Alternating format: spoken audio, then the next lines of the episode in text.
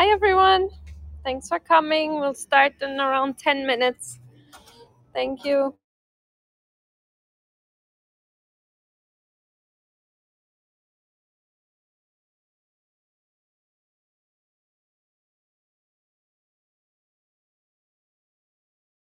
Hi, Victoria. How are you?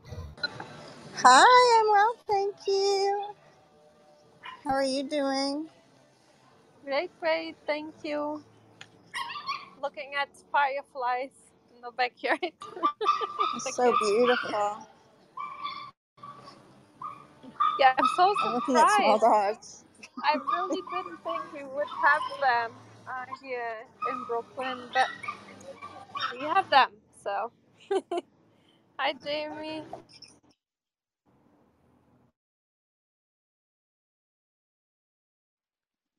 Hello, everyone.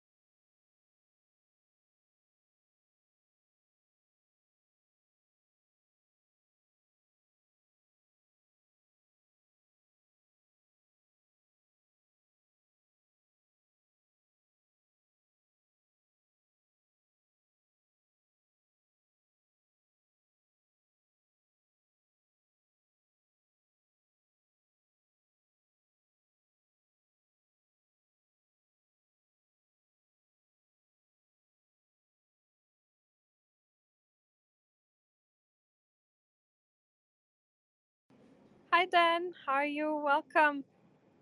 How are you doing? Hope you're having a nice evening. Hello, I'm doing well. Can you hear me okay? Yes, perfect. Great. Awesome. Yeah, having a good evening. Um, nice day at work and some collaboration meetings, and now uh, got the kids fed, and now they're uh, getting their, their some TV time in before bed. So, Oh, sounds like a perfect day. Pretty good day. Yeah, Yeah. absolutely. How are you doing? Good too. We discovered, you know, we moved into a month ago into a new apartment here in Brooklyn, and we have a backyard now, and we discovered we have actually fireflies. I'm so sorry. Oh, that's cool. We just Oh, that's really exciting. 10 minutes ago, so we are hanging out here and looking at them. So, Oh, that's great. yeah. I love it. So, you know, we put some fake grass, but there was like patches with like wildflowers, so I kept those. And apparently that was the key I read to keep those. So Yeah. get fireflies. So Sounds like it worked out pretty well. Yeah, that's great. I love them. yeah. Yeah. Oh, that's fantastic. I love it. We um when we for my postdoc I was at Stony Brook and um we lived really by a like behind the backyard was like a nature preserve and there were these fields of wildflowers that were like taller they would grow taller than than a person with like sunflowers wild ones and stuff and you had this field full of fireflies in the evening Oh, it was nice. so pretty Oh, that and sounds amazing. yeah and i'm so happy that we have them back so that's great. That's great.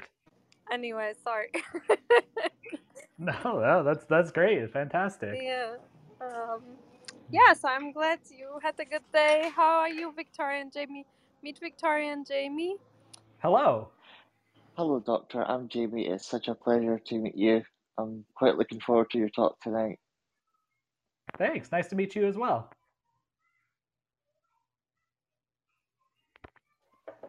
And that does sound like you've had a very good day. Um, uh, and what a better way to end it than to talk about science, yeah? Right? Yeah, I always love talking about science. It's the best. It really is. It really, really is. Hi, Frank. How are you today? Meet Frank. He's joining us here too. Hello. Hi, Dan. Hi, uh, Katerina. Uh, it's looking forward to this uh, discussion. Very exciting. Yeah. Uh, thanks, Dan, for uh, coming. You And you uh, yeah, you sound a little bit like you were in the Matrix. Um, or is it maybe just from me? Because if, if No, I, I heard it as uh, well. Yeah. Yeah, I'm, I'm hearing it too, yeah, yeah. Come out of the Matrix and join us, Frank. How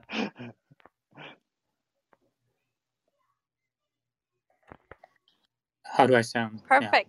Perfect. That's Yeah, good. there you go. much Yeah. better, yeah. Great. Hey, hey again. Yeah. Thank, thank you, Dan, for, for coming. Yeah. Absolutely. Happy to be here. This should be fun.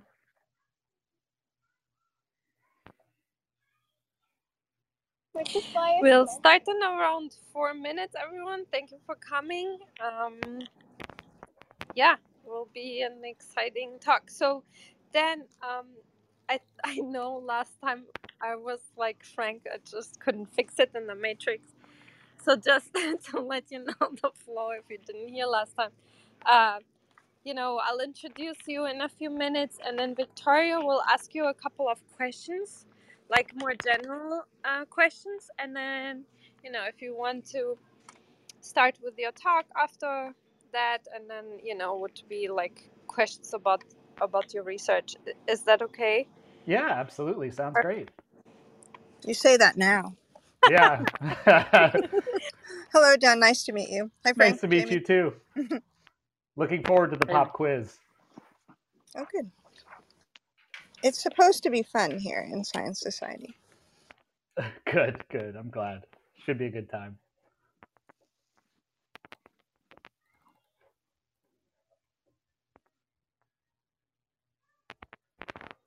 It was even a good time earlier today. We had the guest speaker from the UK, and it was about chronic pain. It Was still a nice, enjoyable room, although the topic was about pain. So, Well, hopefully fixing the pain. That's always a good a good uh you know, hopefully it wasn't a talk about making the pain worse. So well, actually, oh no.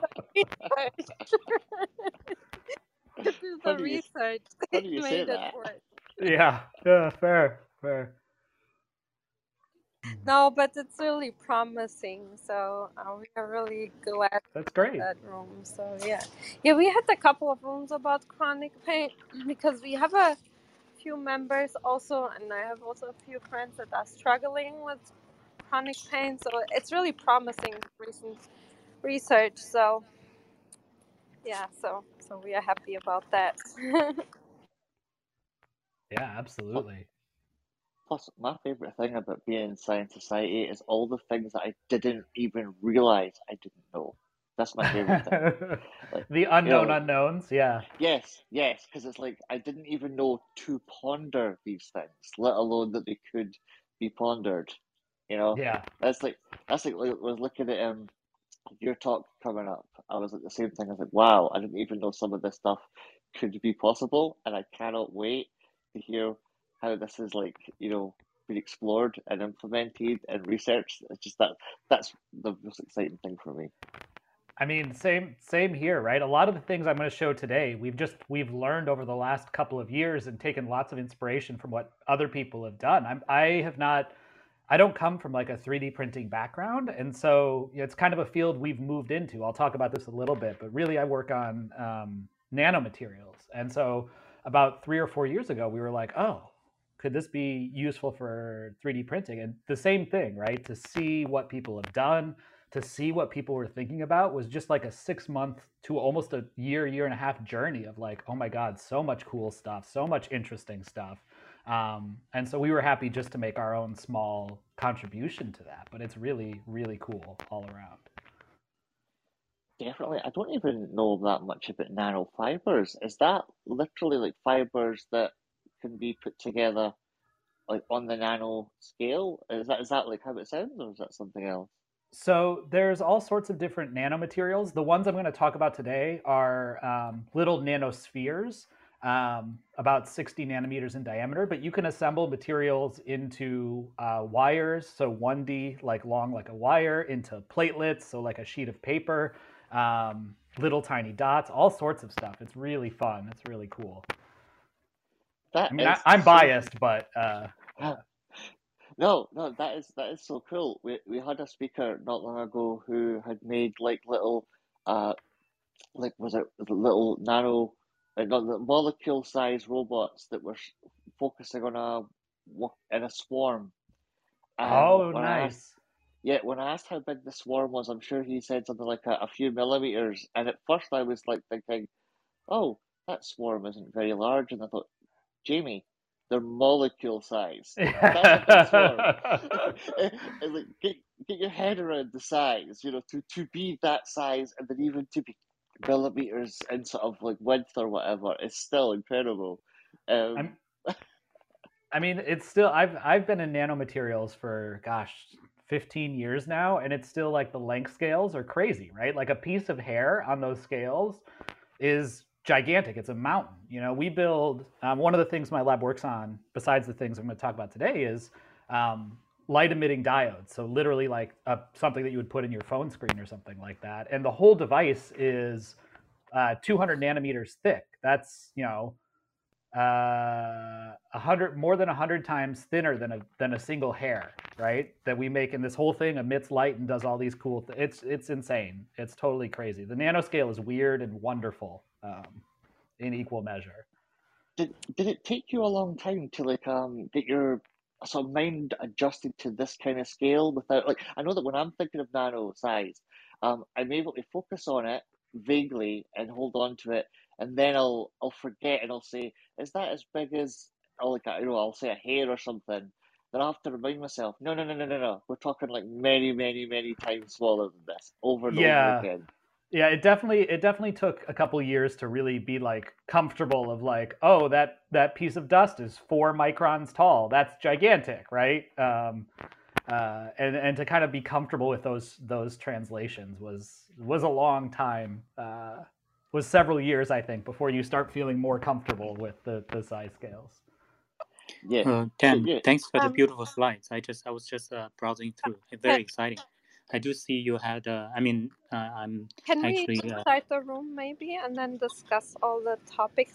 I think, you know, because it's uh, 9.03 and I'm not sure how long then, you know, wants to stay, maybe we'll just start and then get to all your questions. Um, so, welcome everyone to the Science Society and especially uh, a very warm welcome to you, Dan, for making, you know, the account, coming here, going through all this trouble.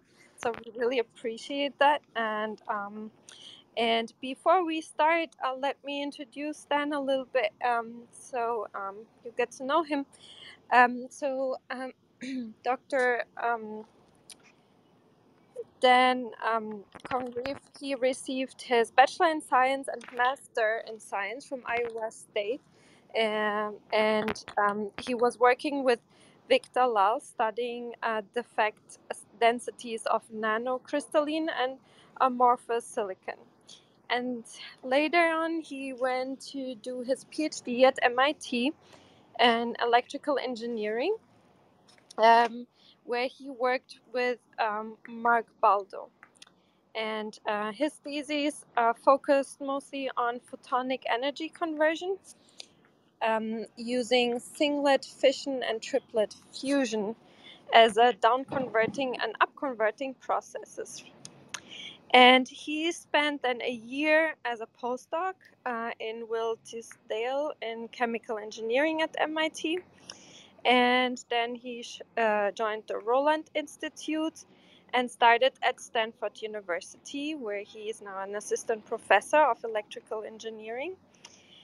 And he's a Moore Inventor Fellow and a Terman Faculty Fellow and a co founder of Quadratic 3D, a startup looking to commercialize 3D printing technologies.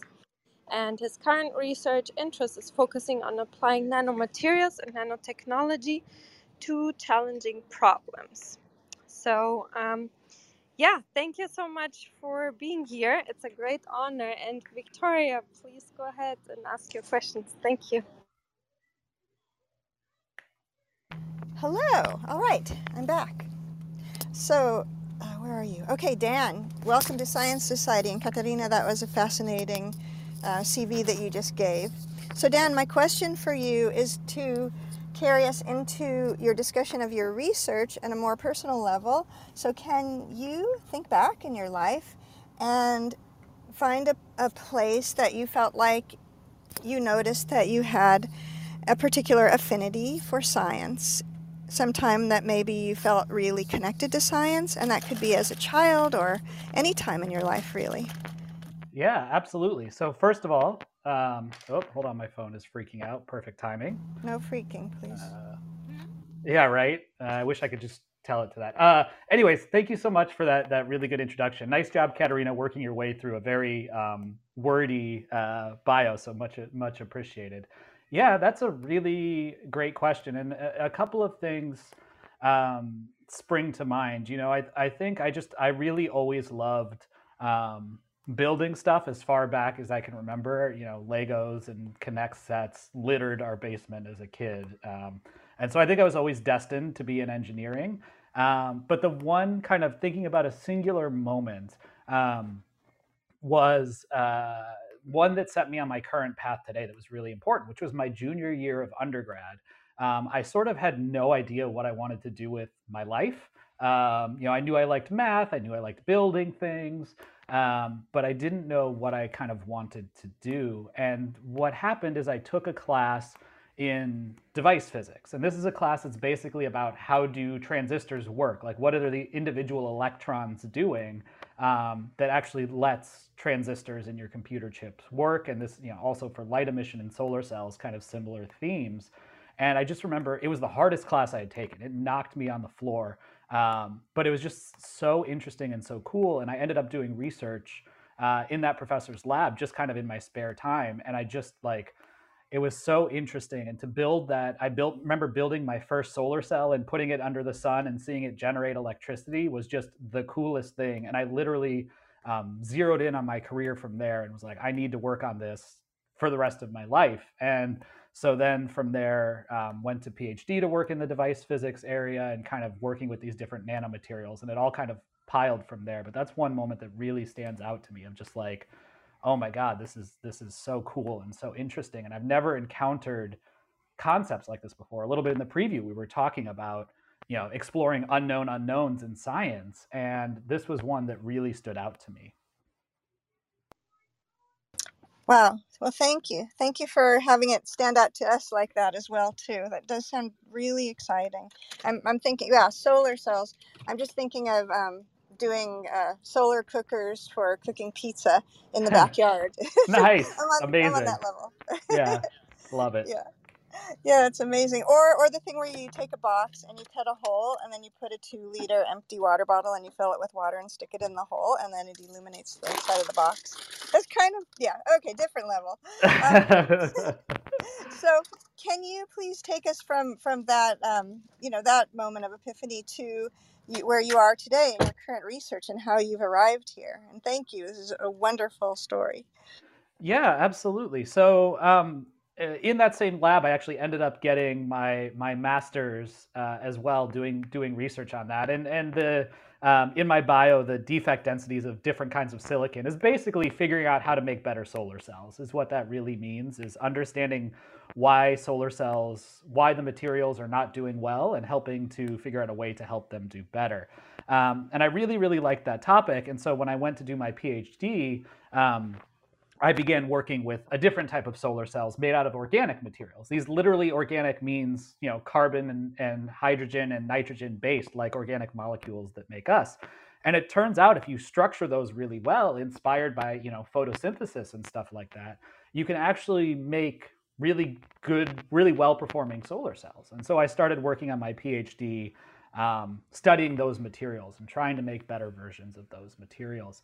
And from there, um, I really then, you know, kind of took a small turn again of just these nanomaterials in general were so interesting and our ability to control these materials at the nanoscale, um, the way we can control light. I'll talk about one of them today when we get into the research a little bit, but the way we can control light and energy with these nanomaterials really turned out to be quite inspiring. And so um, I made that a focus of my research going forward. So through the end of my PhD, uh, into uh, postdoc, and now into my independent career, really what I want to do on a day-to-day basis is use nanomaterials to control energy and to control light and apply that to different applications, whether it's a solar cell or um, light emitting diode or lasers or 3D printing, as we'll, we'll talk about today. Hi, I'm navigating back to my microphone. No worries. and all of you. Yeah, wonderful. Thank you. So at this point, um, I'm not going to respond. I mean, you know that's amazing. Um, at this point, you're welcome to launch into the delivery of your talk. And then please know that it's up to you whether you would prefer to have a Q&A following your discussion or if you'd like the Q&A to uh, drive your discussion along. That's up to you. Um, friends, when we invite you up on stage, please flash your mics before asking questions. I'm going to imagine at the end so that we can make sure that everybody has a chance to ask their question and have your voices heard. And, and we'll just try to keep them to one question at a time to make sure that, um, again, everybody has time and we don't we don't wear out our, our um, generous guest. All right, so at this point, Dan, um, the mic is yours. Awesome. Well, thank you so much for having me. And I'll say right here at the start, please feel free to interrupt and ask questions. Um, I'll try to build in some some breaks here as well to to pause for questions because um, we're going to talk about a lot of things here with a lot of different themes. Uh, and so please feel free to stop and ask questions at, at any point if something's confusing or interesting or there's an extension you want to talk about, anything like that.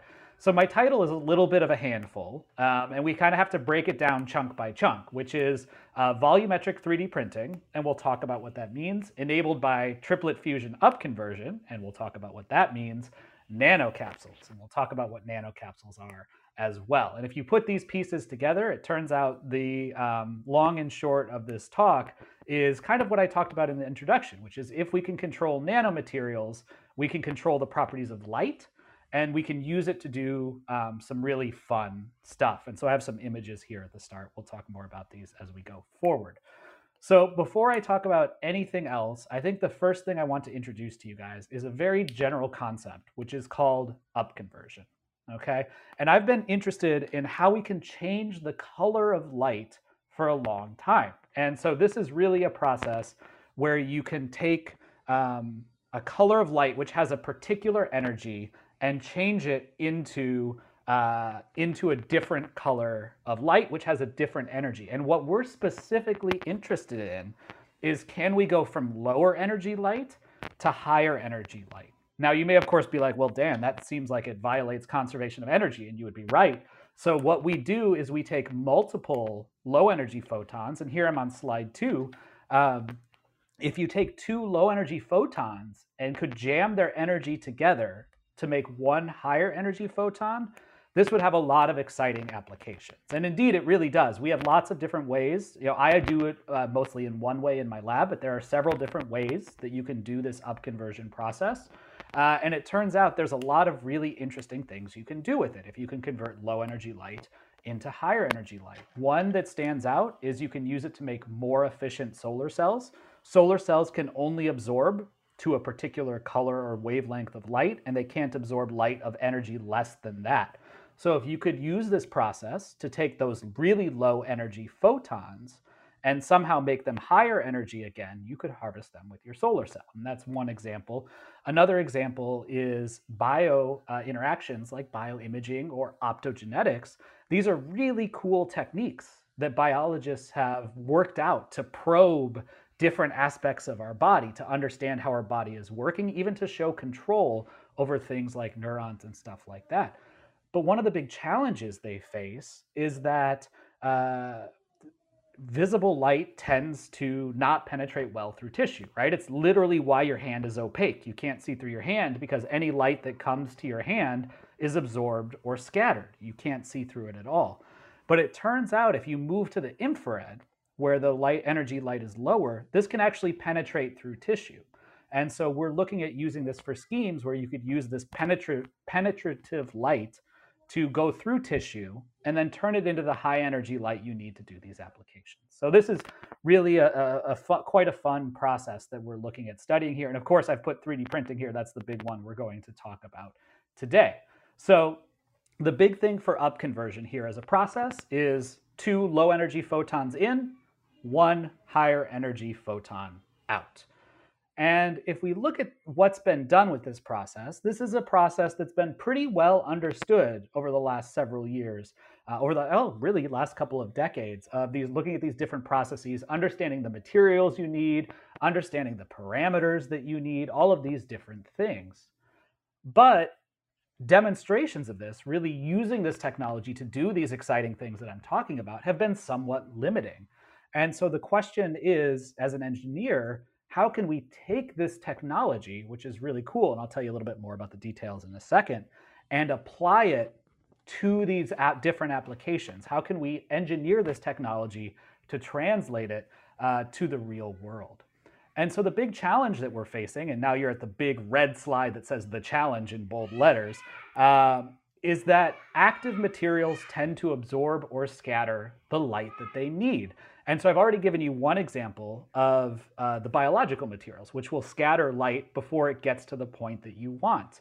Um, but I can give you a second example. And this brings us now to 3D printing, okay?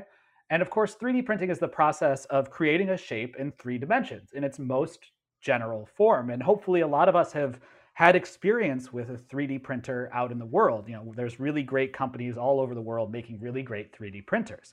And what it comes down to is what you're interested in is if you look at how that 3D printer is working, if you look at how it's operating, almost always it's actually not a 3D printer, it's a 2D printer over and over again. So you this printer will print some form of a layer and depending on the technology, it'll, you know, lift it up, uh, resin will flow underneath and it'll print a second layer, lift it up, resin flows underneath, print a third layer, lift it up, resin flows underneath, print a fourth layer, and on and on through this process. And if you do that a thousand times, you have a 3D printer, right? And this is something that's really interesting to me because in some ways, that's a very complicated way of doing 3D printing, right? You're asking a lot of the mechanics of the system to pick up and put down over and over again and be perfectly aligned and all of these things. And you're asking a lot of the chemistry of the system because you need that resin to flow perfectly in, set up to a perfectly fine layer with a really clean interface, and then be able to print it over and over again. And I think if we think back to maybe a more high level idea of what a 3D printer could be, what we really would love to do is to take a uh, just a static resin vat that doesn't move. And here I want you to picture in your heads a cup of jello. Okay, just a jello cup, clear jello if you prefer, um, that can just sit there quietly. Now, what if we could just somehow scan a laser around and pattern it in three dimensions? Wouldn't that be great? You wouldn't need to do all this complicated mechanical systems. You wouldn't need all this complicated resin flowing, anything like that. We would just be great to pattern it in three dimensions. But it turns out that's really hard to do. Okay, so and here I, I, give you a challenge. This is a little bit anti-dramatic because I or anticlimactic because I, I just say my slides as a PowerPoint, so I don't I don't get to make things appear uh, as I'm talking, but that's okay. Um, if I challenged you to cause a spot in the middle of a resin to polymerize, what would you do? It turns out this is really hard, and I'm on slide five now.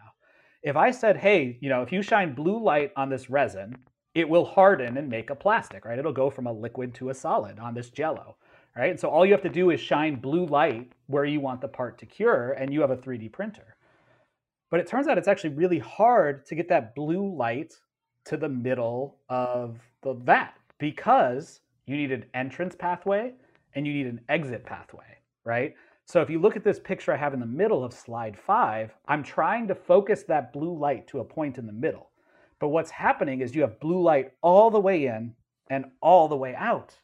So instead of pointing just a printing a little dot in the middle of that jello vat, that, that vat of jello that's in your head, you've actually printed this kind of bow tie structure, right? And so that ultimately means your, your prints are really, really bad and you're never able to print a 3D print. And so this is why these companies have gone through all of this trouble to engineer these really amazing systems to do this because they don't have a way to print in the middle of a resin vat. Okay. And of course, because I'm talking about this and using it, this is the introduction, and also you're looking at slide five with me. What I want to tell you is using this up conversion process, we can. And here we want to take advantage of a unique property of this up conversion process. I'm not going to go into this too deeply. So if, if you're not with me on this, just hang tight and we'll get to the cool pictures of stuff in just a second. But basically, this system has a quadratic relation to the input light, meaning that the output light that you get is proportional to the input light squared, okay? And what that means is that the more focused your light is, you get extra bonus light out. And so if we focus a laser light down, and here I've focused down a red laser beam that doesn't affect the jello in any way. The red laser just passes through it and it's super boring. But at the point where it's most concentrated, where there's the most light intensity, right at that focal point of the laser, you see a little blue dot. And that's because that little blue dot, there's enough energy to do this process efficiently. But you can see on the way in, just red, on the way out, just red. And so now we have a way using this quadratic process to reach the middle of a resin vat. And so that's the whole story of this paper. I'm going to spend the rest of my time talking about how we actually go about doing this in, in the real life. Like this is the TLDR of the entire talk, because if you can imagine with that picture on the right of slide five, all you have to do then is scan that little dot of blue light around in three dimensions, and you have the print that you need. Okay, so that's where we're using, that's what we're doing with this up conversion system. Um, now, if you think this sounds like a clever solution, that's really wonderful, right? I think it's clever too. And I want to be clear that I'm not the one who thought of this, right? So I'm not actually praising myself when I'm like, this is a clever solution. There's actually a really cool company, actually plural, there's lots of companies that do this, but on slide six, I want to highlight one in particular. This uses a different process than what I'm going to talk about, but the high level results are very similar. It is a uh, process that's quadratically dependent on light intensity that lets you get uh, deep excitation within a vat. And you can see this in the picture in the bottom left, where you have that little pinprick that I've circled with a white circle of light deep within a particular vial. Okay, and so this is a process called two photon absorption, where uh, you basically absorb two photons at the same time. And I'm not going to talk about this too much because it's not something my lab works on, but I just want to introduce this concept because it's really, really cool and really interesting. And so you can see a picture of this 3D printer here in the middle of slide six. And what this does is it focuses a laser beam down uh, and causes that little pinprick of light to cure. And you can make these amazing nanostructures. I highlighted some of my favorites here, pictures on the bottom of slide six, where you can make these incredibly intricate, very, very beautiful uh, nanostructures. Uh, and, and, they're really great using this method that I talked about already. Uh, but this also has some real challenges. This particular process, two photon absorption, requires a crazy amount of power a crazy amount of power. And so what people do is they have these really fancy, expensive lasers um, that they focus down both in local volume, so they focus it to a tiny spot, and they also focus it or they, they shrink it in time. So it's a very short pulse of a laser, and it puts a ton of power density in this very small spot, and then it cures. This is called two photon absorption. Now, unfortunately, this uh, means that this system is very expensive you need a very, very nice laser to do it. And it also means it's pretty slow. You have, uh, you have to do kind of one spot at a time, and this leads to small print volumes. Okay, so this is my um, kind of general introduction to, uh, to 3D printing. And so maybe what I'll do before I talk about the specific things that my lab is trying to do is I'll pause here and see if there are uh, any questions. Uh, may I? Yes, go ahead. Oh yeah, uh, great, uh, th- great uh, uh, research. Thanks, Dan. So the uh, I I work with uh, 3D printing uh, uh, uh, for a regular uh, type of 3D print, but I I'm definitely aware of the Nanoscribe that you shared. So it's very exciting to hear. I know the pri- price tag is is it's astronomical. Yeah. So if you, I mean, I'm actually been thinking of uh, possibly you know the the breakthrough must be from the material side, especially nano. So yeah, looking forward to that. And the so uh, just quick question: The um, is it possible because, as you mentioned, the 3D printer usually SL and all other, the they go by 2D uh, fashion, right, layer by layer.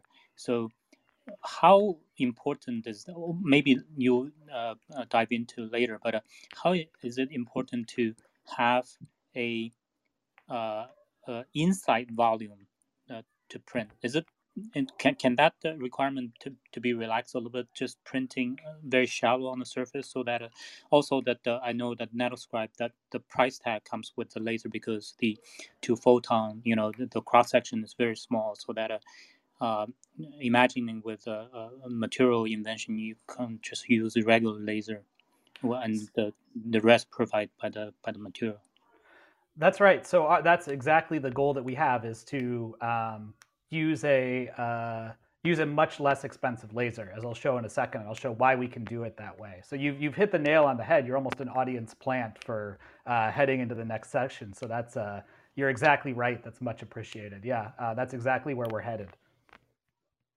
Uh, so similarly, um, are the quantum yields of um, the systems that you're using uh, markedly higher than the quantum yields of the um, the two photon processes that uh, um, the others use?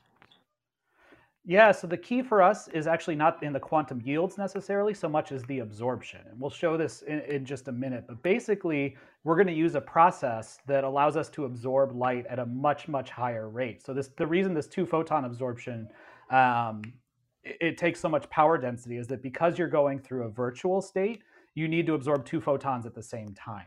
We're not doing that, so we can absorb the light much, much more efficiently. And then it's pretty easy to, um, we know how to manipulate the molecules to turn it into that higher energy light to go. So really, we just, we get an absorption boost by doing this process. And that is where um, the key sort of enabling feature comes from. Great question.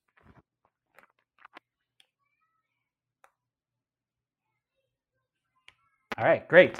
Um, so with that with that introduction, what I want to talk about now is well, what do we do differently? And here we're going to head into the wonderful world of molecules. Uh, and so we'll head to slide seven. So this is a complicated slide that has a lot going on um, with different uh, excitonic structures. And if you're not sure what an exciton is, that's cool. I'm gonna we're gonna work through this together. Okay, so in a molecule, in general, in these optoelectronic molecules that we work with, and these are similar molecules, by the way, to what we may use in an organic solar cell. Um, variations of them are um, in biological materials and stuff like that. They're very optically active materials that are that are found all over the place. The um, material that's in the middle two columns, the TIPS anth is the label, is an anthracene derivative. Um, and the one on the left is a, a porphyrin derivative that I'm, that I'm not going to bother with the name of because it's long and sounds very chemistry-y. Um, but um, in these molecules, you can excite them in a couple of specific ways. And the first thing to remember, what we really care about is what are the electrons doing? And we really care in molecules about two electrons. These are electrons that make up a state called the highest occupied molecular orbital, which I've drawn here as, as the S0 state. This is sort of the low energy state of the molecule. These two electrons just hang out uh, in this orbital and they're just happy campers. Now, because of the Pauli exclusion principle from quantum mechanics, these electrons, one has to be spin up and one has to be spin down. They have to have opposite spin, okay? Uh, and so they're, they're what we call paired spins. Now you can bring in a photon. This photon is going to be absorbed by the molecule, and because of conservation of energy, that energy is going to be given to one of those electrons. And so that electron is going to jump to a higher energy state. So you're going to have one high energy electron and one lower energy electron. Now we call this state a singlet exciton. It's a short-lived bright state because it can relax back down to the ground state, to that highest occupied molecular orbital, uh, and emit a photon when it does this. This is a process called uh, fluorescence, and you see this a lot of times uh, in, uh, in different molecules ranging from uh, basically anything, any organic molecule that emits light up into and including the, the fireflies through bioluminescence that we were discussing. Now, there exists another state And this one is literally a dark state, which we calling it a dark state makes me think like it's really evil, even though a lot of my career depends on manipulating it. Um, and these are states where the spin is unpaired. It is perfectly valid to give these molecules two electrons of the same spin, you know, both spin up or both spin down. Now, it turns out when you do this, that high energy electron can't come back down to the ground state anymore. It just kind of hangs out because if it came back down, you would have two electrons of the same spin in a single state. And this violates something called the Pauli exclusion principle in quantum mechanics. So this state doesn't really do anything, this triplet state. It just hangs out and causes trouble. And so um, in traditional organic electronics, like organic solar cells or organic light emitting diodes, these states are hugely problematic because they just cause all sorts of bad stuff to happen. Um, and in fact, one of the huge breakthroughs in OLED technology, this is a little bit of a tangent, but it's really interesting in my opinion, is figuring out from a molecular level how to actually turn these triplet states uh, into uh, emissive states. How to get light out of these triplet states was a really important breakthrough uh, in OLED technology just about 20 years ago, around the turn of the millennium. This is a really important finding, um, how to use these triplets effectively. But for our uses here, they have kind of a cool silver lining. And these, these triplet states are low in energy. But if you bring two of them together, if you get two of them to encounter each other, they actually can rapidly recombine to make one higher energy singlet state. And so what you can see is that we can we can put energy into two of these triplet states and get higher energy out. So this is kind of the beating heart of that up conversion. Remember, up conversion, two low energy in, one high energy out. This is what we're doing. Now we're also using the molecule on the left to basically make those triplet states for us. We don't need to go into too, many of details of there. But basically, when we combine these two molecules in a careful way, they can absorb low energy light very efficiently and convert that low energy red light into high energy blue light by just interacting with one another when we engineer these in a, in a careful way. And this is a process called triplet fusion up conversion. So there's another three words from the title. So we're getting, we're crossing those off, excuse me, we're crossing them off one by one. That's triplet fusion up conversion. That's what we're gonna use. And what's really important here is that it requires orders and orders of magnitude less power density than traditional two photon absorption. So the question we asked was on slide eight, which is, um, can we take this system that is really gorgeous and beautiful, right, and has been really well engineered by Nanoscribe and, and other companies, um, and convert it from a high-powered femtosecond laser, where this really expensive laser, and just use a cheap, easy laser pointer uh, to do this 3D printing. Uh, and that was our goal here. And we immediately ran into um, we ran into a big challenge, which was that basically this material doesn't work well. These molecules don't really work well when you add them to a 3D printing resin. So if you add them to a printing resin, the up conversion just isn't efficient. Um, it doesn't trigger polymerization well, all of these sort of nasty things. Everyone sort of starts fighting with each other at the nanoscale, at the molecular level. And so we need a better way to introduce this technology to um, to the printing resin. And if we can do this, we really are going to be off to the races. Uh, so our first try, and I, am not going to dwell on this one too much because it's a different story. Our first try was to basically wrap these in a, in a polymer. And so this was on slide nine. And this turns out to work really, really nicely. If you engineer it just right, uh, you can get pretty efficient systems. But as soon as we tried to actually use it in a printing resin, it just was a disaster. They fell apart, they broke. So I'm not, I'm not going to spend too much time on slide nine um, because it was a failed attempt. Although it's cool and these have applications for, for biology. So what we did in this work here is that we were able to develop what we call upconverting nanocapsules. And I've put the I've put the synthetic route on the top of slide 10. Basically, you take these molecules, um, you put them in a molecule called oleic acid, and you blend it. Now, this is the favorite part of me because I, uh, I always get weird looks when I talk about this process. Um, we literally use a Vitamix blender. And actually, I should be a spokesman for Vitamix because we tested about six different blenders and Vitamix works the best. Um, they're not paying me. I wish they were. Um, anyways, you blend this really hard and you create these self-templated materials of the oleic acid micelle. Then we add a couple more chemicals, which grow a shell that's silica, that's glass around these. So what these are, and you can see an electron microscopy picture in the middle of slide 10, these are little nano droplets of upconverting materials surrounded by glass, a silica shell that protects them. And this is really nice because we can add these nanocapsules to whatever we want. And that silica shell protects the upconverting materials from the environment and it protects the uh, environment from the upconverting materials. It's really quite a good deal.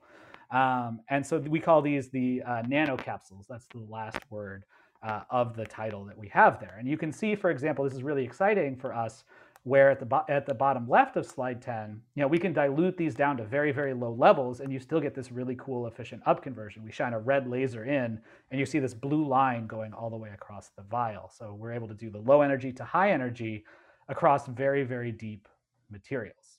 Uh, and we proved this by just basically diluting these in a bunch of different solvents, right? So different conditions, different challenges. And the top row are upconverting nanocapsules, and the blue line, and we shine a red light. And so if you see a blue line, you know it's doing upconversion. That's like your checkbox for this slide. Oh, I lost my slide number somewhere. That's sad. Sorry about that. It's slide 11. Um, that blue line serves as a checkbox for us to basically make sure that it's working. And so we can see that across all these different conditions, the upconverting nanocapsules are going ahead uh, and working really nicely. And those micelles that I talked about just basically fall apart in anything that's not uh, deionized water, which is, is just very um, well purified water. Um, and so this kind of shows the stability of the materials. Okay. Good. So that's our upconverting nanomaterials. So let's go ahead and try this and see if this actually works for 3D printing, right? We have these cool materials results, or at least I, th I think it was cool, it was fun. Um, but we really want to see if this can work for printing. And so the scheme to do this is on slide uh, 12. If I've lost my numbers, I'm going to lose track, but we're going to do the best we can. Um, basically, we're going to do what we did in that very first introductory slide. We're going to shine red light into our resin. The red light by itself doesn't do anything. It just passes quietly through. But now we can add these nanomaterials to the resin. These nanomaterials absorb the red light through this triplet fusion process, convert the red light to blue light, and that blue light then triggers the photo initiation of the resin. So anywhere you see that little blue dot in that picture, it's going to cause the resin to cure. And then we can move that in three dimensions and get ourselves a 3D print. Um, we had to do some more tweaks. I'm not going to uh, worry too much about this on slide 13, um, where we had to just play with our molecules and do some engineering. I'm happy to talk further about this, but I think in the interest of um, time and keeping this at a high level, we just we won't talk too much about this, other than that we were careful to engineer this quadratic performance of the molecules. All right, so let's build ourselves a resin. And here we are on slide 14. So at the bottom, we have sort of four of the, you know, standard boring-ish components of the resin. They're not really boring, they're actually super important, but they, they are not uh, optoelectronically active. So we have um, a monomer. This is the thing that we're going to turn from um, a single molecule into a polymer, and that's going to be making our plastic. So that's what's going to turn into these long chains. Um, we have acrylic acid, which is just what we use to make the, the nanomaterials nice and soluble and introduce them to the resin. Um, we also added a material that stops the polymerization process. And you may be like, Dan, you're 3D printing. Why would you want to stop the printing process? That seems insane. Um, and the reason for that is if you start a polymerization process, it will actually keep going on and on and on and on until something happens to stop it. And we only want it to polymerize a little bit. We only want it to polymerize where we've put the light in. So we add a material that basically says, hang on, you've polymerized enough. You need to stop now. Uh, and that's this, this inhibitor that we've put here. Uh, and finally, we added a material to increase the, the resin viscosity. Thanks, buddy. Uh, my my two-year-old son just brought me dessert, so very kind of him. Uh, anyways, we added a material to basically make the resin really viscous. So when I put that idea of a jello cup into your head, uh, I wasn't kidding. We made the material about as viscous as Jello. And the reason to do that is because we want to support the print as it's printing, okay? And so then on the top of the slide, I've, I've shown the optoelectronically active materials. Uh, our upconverting nanocapsules are in the left on a blue box. They absorb the red light and they emit blue. That's great. That's what we want them to do. Um, and then we use this photo initiator called evosarin. This absorbs the blue light and starts the initiation process. And then we have a, uh, an absorber or a light blocker. This is a molecule, this Sudan1 in red, that does basically the same thing from an optical perspective that the inhibitor did from a chemical perspective. It keeps the light from traveling too far. If the light just traveled throughout the cuvette, um, you would just cure the whole cuvette. You would lose your selectivity and your resolution. All right, so we put all these things together. We figure out how to, how to make this resin, and we head into the lab. And so this is on slide 15. We start doing some 3D printing. Um, the picture on the left is our home-built 3D printer. Uh, this is a FDM printer. We basically ripped the the print head off of and installed a laser line on the head. So those arms can actually move that big objective in three dimensions. So that yellow line coming in is, um, is a fiber coupled laser that we shine through that optical line and it makes a focal point in the resin. This middle part is a video. I'm realizing saving it as a PDF means I don't get to show you the video, but I would be happy to share it uh, with anyone who'd like to see it afterwards. Basically, you can imagine scanning that blue light in three dimensions. And on the right, we have a cute little boat. It was great. Um, actually, this boat took us a lot of time and a lot of effort to work out, uh, but we see a fairly uh, reproducible set of features. Uh, we print this in about two hours, which for a single voxel excitation, we're pretty happy with. Um, and importantly for us, this was printed uh, without any type of support structures. So this boat was just printed and it came out of the resin looking like this, full stop. So this is kind of a nice proof of concept for us that this printing process works. And to get back to the reason that we think this is exciting, it's not that we're able to produce this print. There's lots of 3D printers that can make this print, um, but it's able that we were able to do this volumetrically, and that we were able to do it at low powers. In fact, we used for to make this boat, we used four milliwatts of laser power. That's a little bit less than an average laser pointer. So we used basically a laser pointer or less to make this boat. And so that's we were able to do this at much, much lower powers than what's traditionally required. So we think that's really one of the things that gets us excited about this technique. Um, on slide uh, on slide 16, we can see a couple more printing results. Here we just made the Stanford logo, which I have to do because I'm at Stanford. There's also a Harvard logo. I think it got cut from the presentation itself, but it's on the title slide because we were half at Harvard while we were doing this.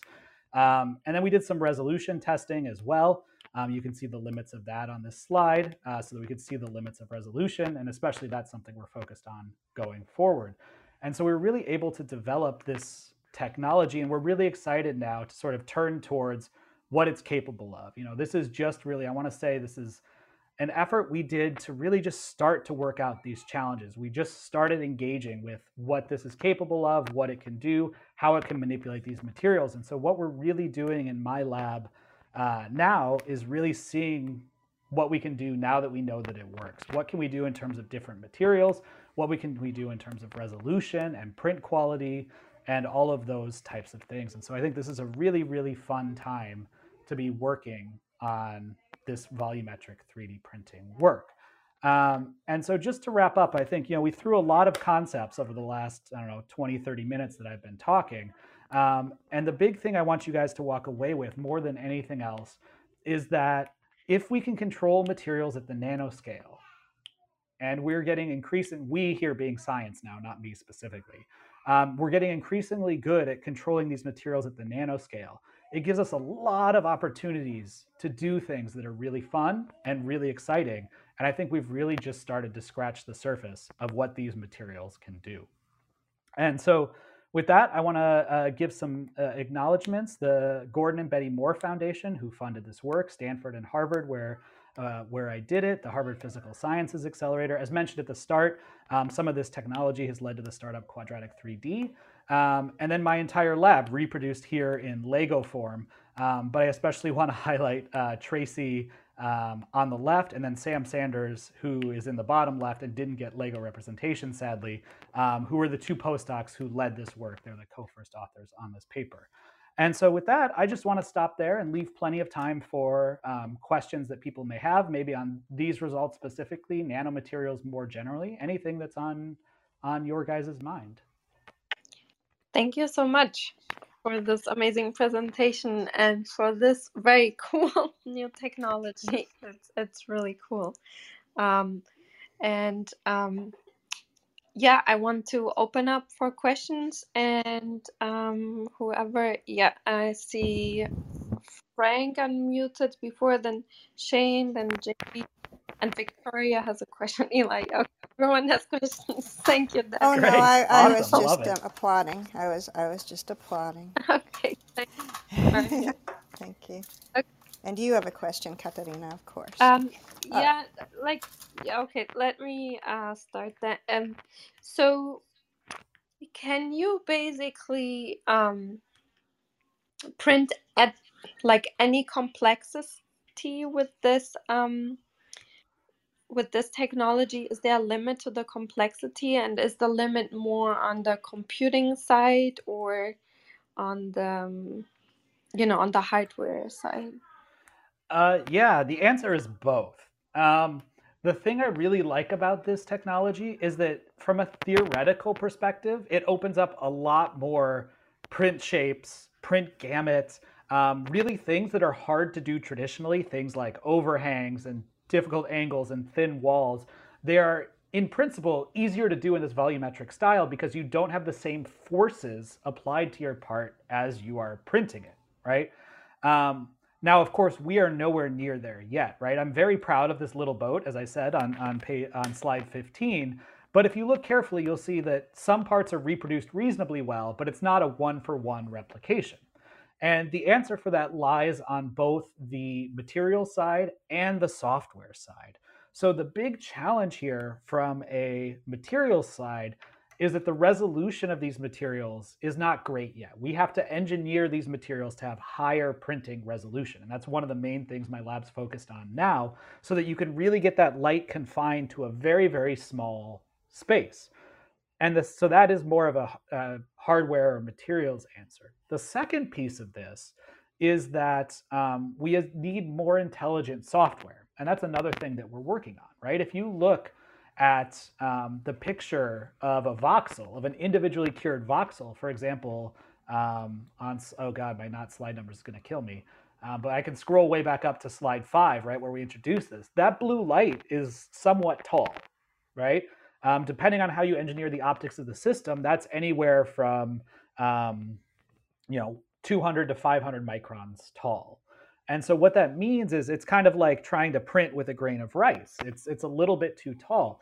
And you can account for that in the software. You can basically say, I know I'm going to be printing in this this style, and so I'm going to adjust how I handle my printing parameters to account for that. And that's something we're working on as well. We think that that's going to add um, a lot of sort of true to form nature to this parts as well. But that's something we did not do here in this initial version that we're very much focused on now um, in the follow-up now that we we have convinced ourselves that this technology can work. Um, so that's absolutely something that's on our to-do list, both hardware and software. Yeah, thank you so much. Um, I was just thinking of, you know, projecting a hologram type of thing and then, um, I don't know, copy paste maybe.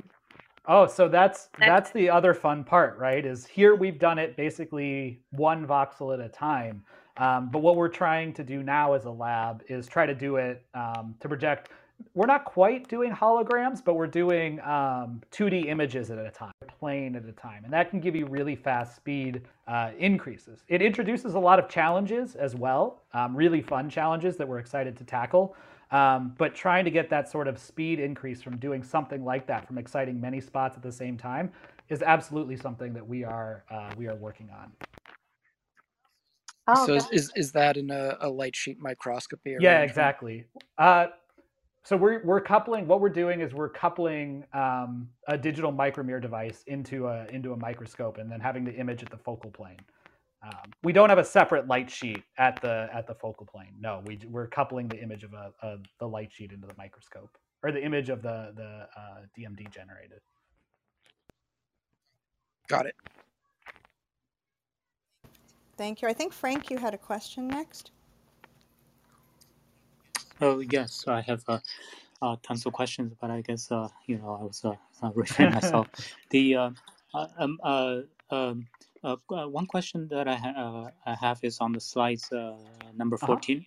The uh, the uh, the materials. So, so uh, uh, uh, uh, almost. I mean, the, the number one question for me is the precision, right? So, how uh, I understand that you're right now only a demo of concept, but uh, uh, given the setup, uh, there's huge potential. But uh, at this point, uh, you re- uh, the process needs a so, uh, uh, what is the limits, limiting factor uh, for precision right now? Is it the the so there, you have a stopping agent? Is it somehow you um, prepare the your what do you call it, the resins or the the the yeah? So so yeah, I, I guess it has to be uh, uh, a hundred times larger than the uh, particle size, right? So I mean, just a rough estimate. What what what would be a precise estimate of what what's the limiting factor So right now? I, I do see maybe Yeah, absolutely. The limiting factor right now is uh, is the photo initiator. So this is the chart on the top right. The light as a function of wavelength that our capsules emit is the blue dashed line. That's the bromo tips. That's the light that comes out of the nanocapsules. And what we've put in the green line is the absorption profile of the photo initiator. And so it actually only absorbs a little bit of the light. And what that means is when our little nanocapsules, think of it as like a tiny little nanoscale light bulb, when that's emitting light, that light is traveling a long ways through the resin before it's absorbed by the photo initiator. And so it's that process, that sort of blue light traveling for 10, 15, 20, 50 microns before it's absorbed, that's what's limiting our resolution. So that's a big focus of our current work is improving that that step, finding are there better photo initiators that work? Are there better up conversion systems that could work? How do we build that coupling so that it's more efficient, right? How do we get that photo initiator to work better with these materials? Um, that's a major focus of our ongoing work. From a fundamental perspective, I think you you hinted at it, um, which is what is the fundamental size limitation of this type of process? Well, what you want to do is obviously you can never go smaller than the distance between two nanocapsules, right? You're, as these nanocapsules are sort of light bulbs, that's sort of the minimum resolution. And in fact, you're usually quite a bit bigger. Um, so I think this technology will work really well down to about single digit microns or so. And then below that, that's kind of the area where you start getting like countable numbers of nanocrystals per voxel. And below that, I think you would start to run into um, uh, heterogeneous issues, which may cause you challenges. Um, so we're, we're trying to push this down, the resolution. We're somewhere you know between 50 and 100 microns, depending on the print modality at this point. We're trying to push it down to you know maybe 5, 10 microns, um, and maybe even squeeze a little bit further down. But this won't be with this nano encapsulation technique. This won't be like a a nanoscale technique where you're getting a you know 300 nanometer resolution. It probably is going to putter out in the in the mid microns, mid single digit microns. Given the cost down, I mean, this is already amazing. I mean, to the micron level. But but uh, uh, just uh, this might related to my earlier question. You probably uh, didn't hear the. So in order to, um, my earlier question was the isn't really necessary to uh, do deep in, in the volume printing because uh, we all know that 2D uh, is is is uh, basically all 3D printing relies on, right? So you, you only print at the shallow surface. That's sufficient. Would that something be helpful to this? Uh, you don't have to do the penetration, right? So considering all the long path, uh, the complexity introduced, is, is it meaningful to to this So technology? it's a it's definitely a trade off relative to the uh, sort of 2D by 2D by 2D by 2D nature of of 3D printing. Um, you know, we obviously have gone through a fair amount of work to achieve the volumetric results here in terms of the the chemical compatibility and stuff like that. And I think what I would highlight is the reason that we really do want to do this type of depth penetration, that we don't want to just do that two dimensional nature of things, is that um, we can avoid support structures. That's a big one, right? We don't need to build supports in our part. This greatly simplifies the mechanical complexity uh, complexity of the part. Um, you know, our we have a fairly simple printer here, and it's actually getting easier as we we keep refining it. Um, and it also simplifies the chemistry of the part. You don't need that resin to flow and set up in the same way that you may with a 2D uh, layer by layer nature. So I think if you talk about what's going to be happening five to 10 years from now, I don't think, you know, even a volumetric technology, and there's a couple different ways to do volumetric printing, all of them which are very cool. Um, I don't think volumetric printing may necessarily completely like take over and just be the only type of printing. I think each one has their strengths and weaknesses that can be applied depending on the challenge that you're trying to face. Um, and so there are applications where I think this is absolutely a really important uh, thing to try, and there are applications where maybe the the um, sort of the SLA, your standard SLA printer, is going to do um, much better, and it's just going to depend on the particulars of the case. Absolutely. Oh yeah, just a, quick clarification. The the little bolt they put uh, you print. So I just wanted to understand better uh, what you mean by uh, without support.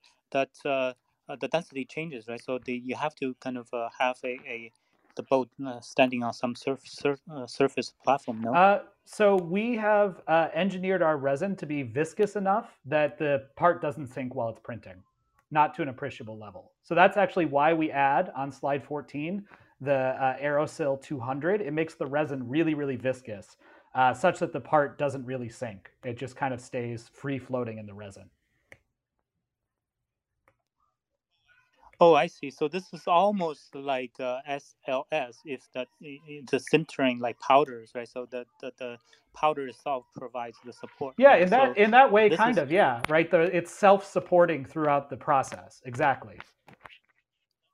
Uh, interesting, but uh, uh, the uh, it uh, you know advantage also comes with uh, influx. Uh, yeah, I, I can I can I can see. Uh, I understand now. Yeah, Thank absolutely. you. Yeah. Great question. Great question.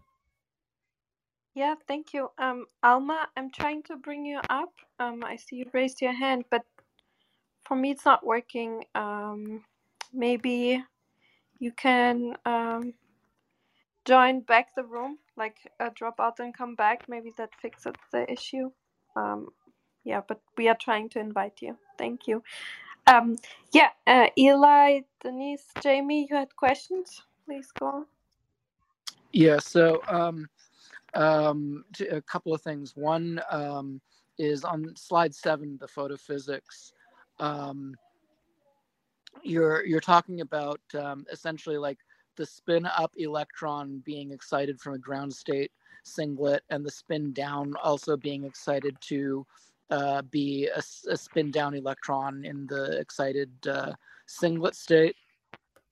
So in the in the excited singlet state, the excited electron would be spin up, and the uh, the not excited electron would be spin down. They would be spin paired, one spin up, one spin down. Okay. Okay. Uh, so okay. So so in, other words, the the spin down uh, electron gets left where exactly. It, you have one excited electron and one. Now that actually forms a quasi particle called an exciton, which has its own interesting physics, but don't worry about that for now. Um, okay. Well, it's, yeah, I, it's really fun. Yeah, yeah, it's but, really um, fun. I so... I did a PhD on it. It's really interesting and and complicated, but in a really fun way. So um, the the other thing, because um, I'm actually like one, one of my many projects at the moment uh, involves uh, down conversion. I'm wondering how uh, uh, and and that's why I asked about quantum yield earlier. How um, efficient is the up? Yeah, great question. Let me ask. What? Tell me more about the down conversion, for a second. Uh, for for uh, luminescent uh, uh, photovoltaics. Nice. Okay. Um, using using what material?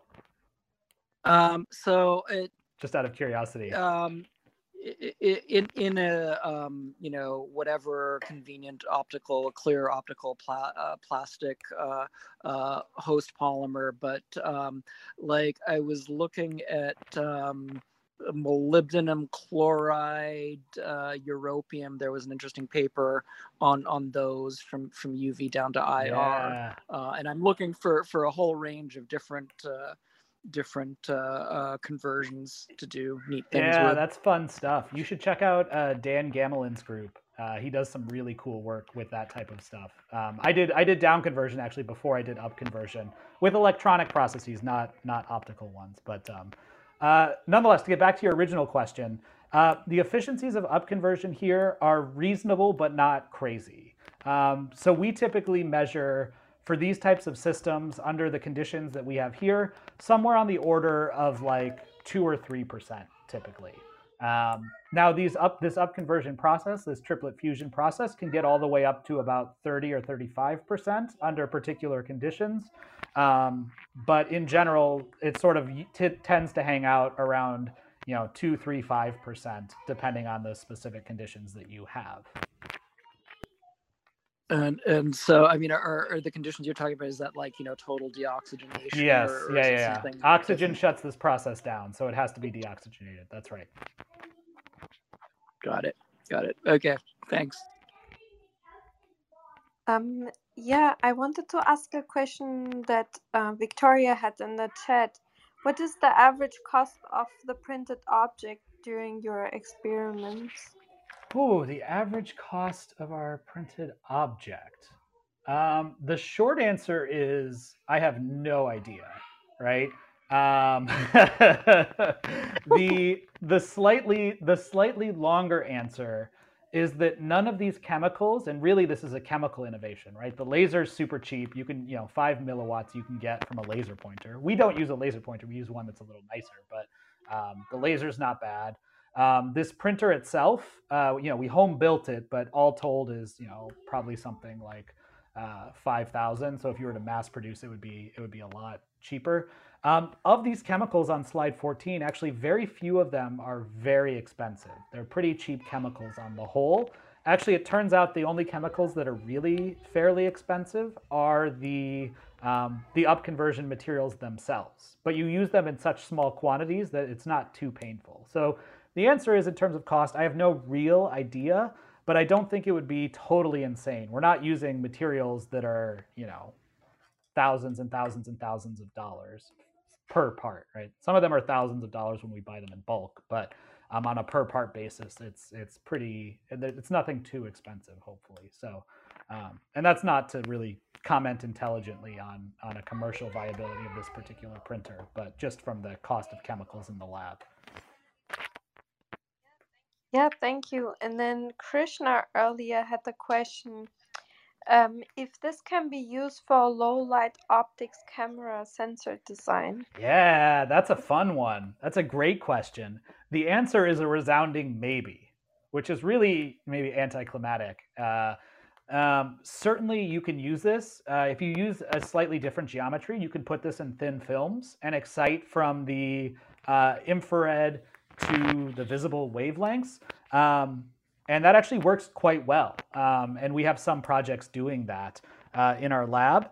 The downside or the, the challenge there, and the reason I say maybe and not like yes with two exclamation points, is that this process is really only efficient at the excitation wavelengths where like a silicon uh, CCD already absorbed. So um, you're not necessarily expanding the spectral range like way out into the infrared. This this uh, system tends to work pretty well out to about uh, a thousand nanometers or so, which is pretty far into the infrared. But if you design if you design your camera carefully, it can also see to not quite there, but to, to close wavelengths. Um, and so you know we're actively working to um, to push that further into the infrared, right? If you could start seeing 1100 or 1200 nanometers with this technique, that would start to get really exciting really fast. And so that's another thing we're trying uh, in the lab. Great question. Great question. Interesting. Thank you. Jamie, I think you had a question. Hi, uh, Doctor. Thank you so much. That was an absolutely fascinating talk. I'm going to be listening to some replays for a long time, um, just to unpack everything. My questions are kind of a basic one. One of them, uh, in two parts, is um, the material you use, the jello-like stuff that you used. Is this going to be as uh, your idea, is this going to be like the, the default substance that people will get like in little tubs to make their um, any objects they want to make uh, with this new printer uh, idea? Um, and uh, and If not, what other materials? And second one is um, the example you were doing of making a boat. I'm trying to picture it in my head how you were doing that. And if you made a really, really detailed one, like a like a captain standing in the middle of his cabin, sort of structure, like really detailed like that, do you have to then build it from the absolute center point, um, and then build it up all around around, um, or are you creating like the floor, then the you know then the walls, and stuff like that? Yeah, two two really good questions. The answer is this version of the resin is almost certainly um, very very different from what someone might eventually be playing with someday. Um, we've already changed components of this moving forward. We'll continue to tinker and change components as we go. Um, in order to kind of design the system, right? I already spoke a little bit earlier about how we need to, you know, change the photo initiator and the capsules to to drive that forward. But there are other opportunities as well to improve the resin. So almost certainly, um, if something makes it to the level that there's lots of people playing with it, I think it would look, probably look very different than what we've designed here. This was mostly a resin designed to prove that we could do it. Right now that we know that we could do it, we're we're pursuing other uh, other resin design opportunities. Your second question about how do we actually print this? This is where I'm I'm kind of kicking myself for not leaving the video in. Um, I'm happy to both um, provide the video as well as you can find it as supplementary information on the paper if if you um, if you go look there. Um, is we print from the bottom up. So we start at the bottom and we print upwards through the device. And the reason for that is that when you cure a part, uh, its optical properties change slightly. Its refractive index changes. And so that tends to scatter the light in unpredictable ways. Um, and so that way, and so that can really mess up kind of your resolution and your focusing of your laser. So we print from the bottom, and then so that every time you're curing, you sort of don't see those optical changes. So if you put a captain in the middle of the boat there, we would still print from the bottom up. Uh, and we would print the captain as we were printing the cabin around him right? So he'd kind of appear at the same time. That's incredible. Thank you so much for your work and thank you for answering my Absolutely. questions. So, do, do you expect that uh, um, change in, in the optical properties uh, to to be problematic for ultimately doing things holographically? Potentially. You would need to be very careful to cure everything at once right? Um, which which sounds maybe straightforward, but maybe not. And so it's it's absolutely something that you want to monitor very carefully because if you have a light path and it's working really nicely and you're kind of curing and you're curing and you're curing and then all of a sudden it starts to cure and the light path changes and gets broken up that could lead to unintended consequences in terms of what the final part looks like so it's something you have to watch out very carefully and we haven't done um, I can't comment too quantitatively on it just because we haven't done that yet, but it's something that we're very aware of and you have to watch out for. There, there are some solutions you can look at, but um, it is definitely something that you have to be um, very careful of. Absolutely correct. Yeah. I, think that uh, cationic or anionic polymerizations might have slower kinetics. Yeah. And uh, that might be an and approach. that that yeah, where you could potentially do something that's that's slow. Yeah, exactly. Uh, Dennis, did you have a question? Uh, and then I want to be respectful of your time. Um, uh, so is it okay to have give Dennis um, the opportunity to ask one more question and then Yeah. Yeah, absolutely. probably needs your time Yeah, yeah, no worries. I, I have to duck out about 7:15 Pacific time because that's bedtime. So, um, got some Yeah. books to read and uh, and fun stuff like that. But yeah, absolutely time for a Oh, couple nice. more questions if they're there.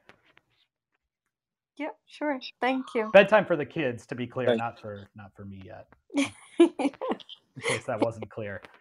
A- and yeah, say thanks to your kid to keep you um to keep your blood sugar high so Yeah, have he's he's good to me. He's good to me. Yeah. That's so cute. Thanks.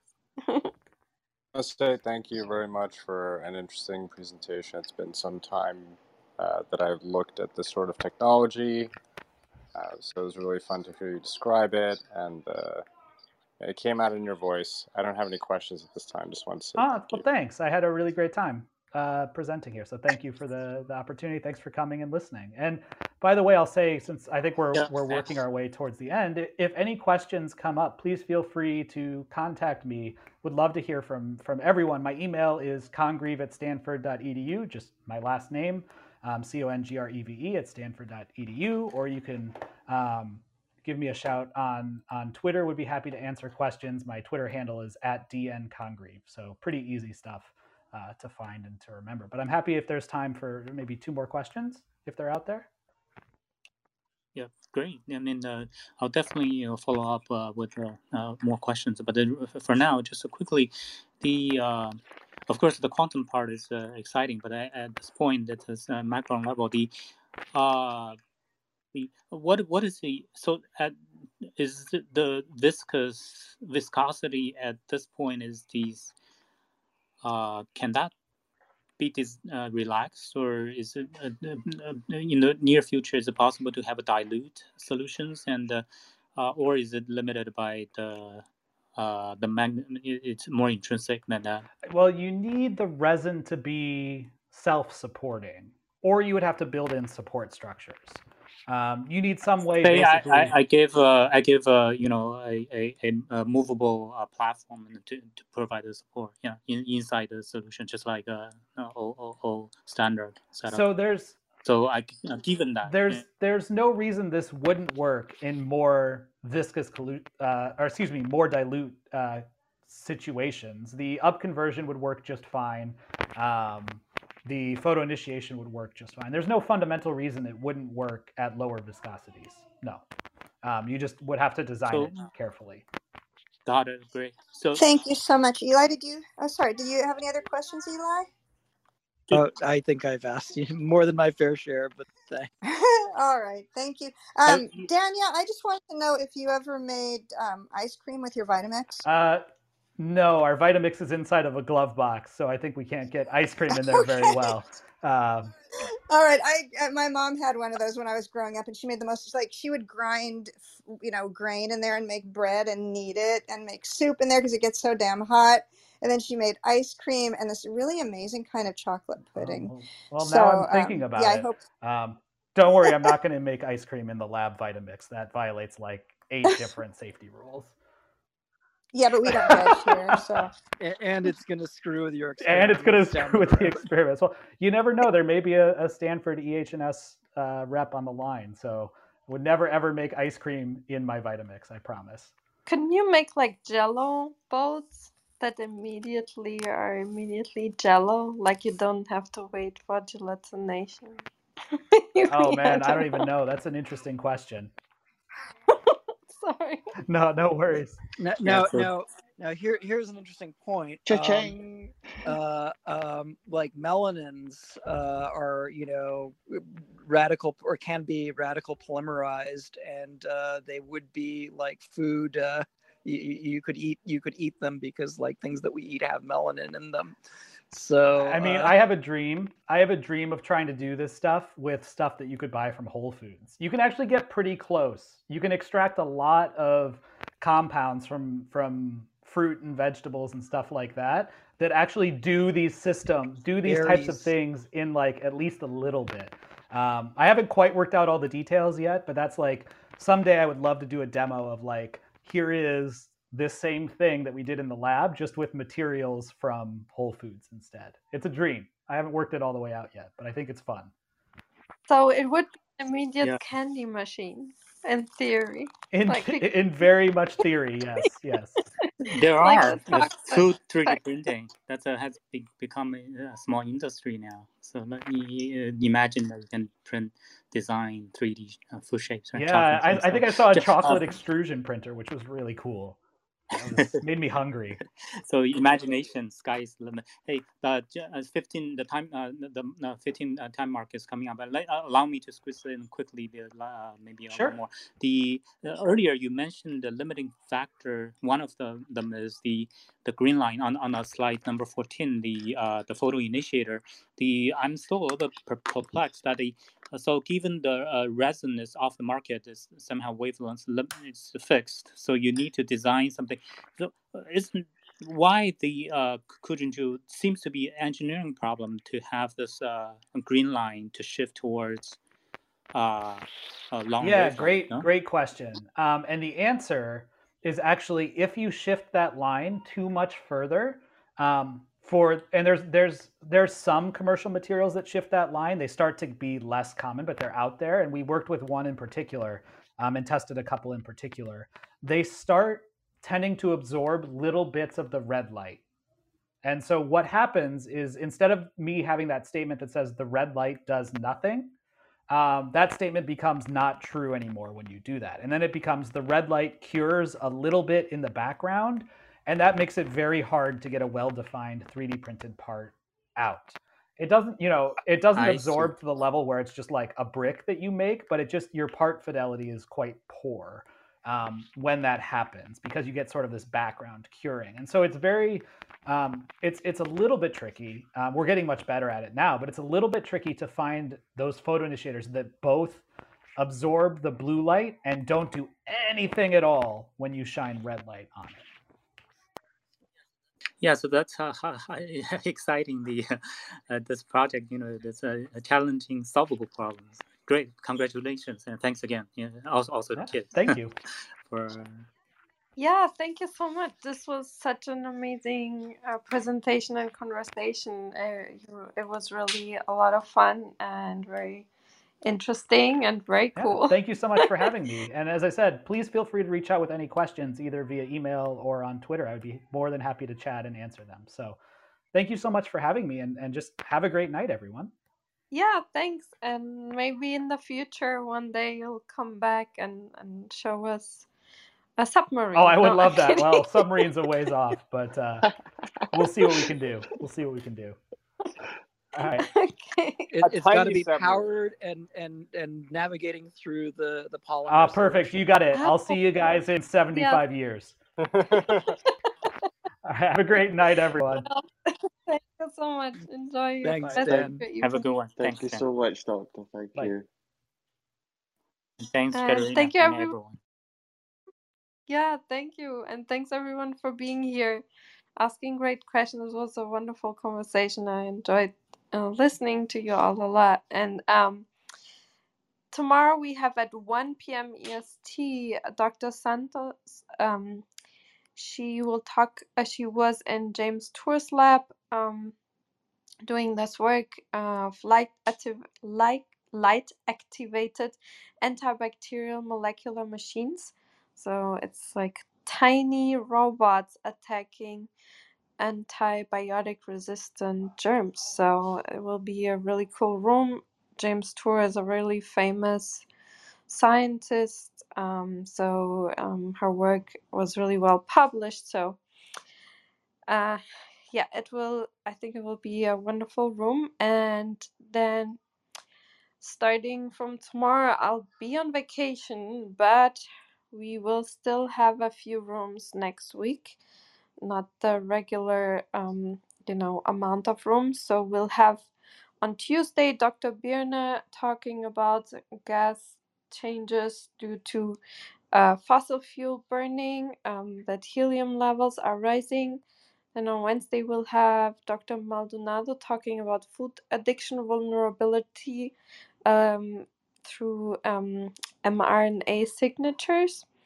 And on Thursday, Dr. Rich Spontak will be coming again. He, he was a guest speaker here before, um, talking about self disinfecting and ionic polymers. And this is actually being already used uh, by air.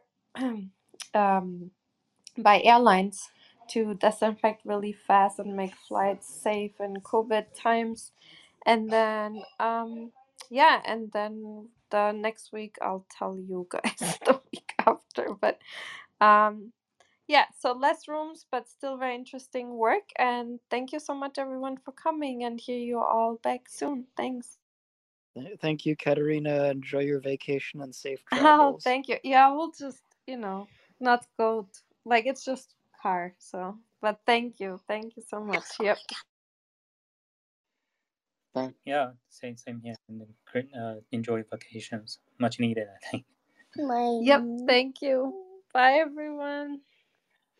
thank you, everyone. Have a good night. Thanks.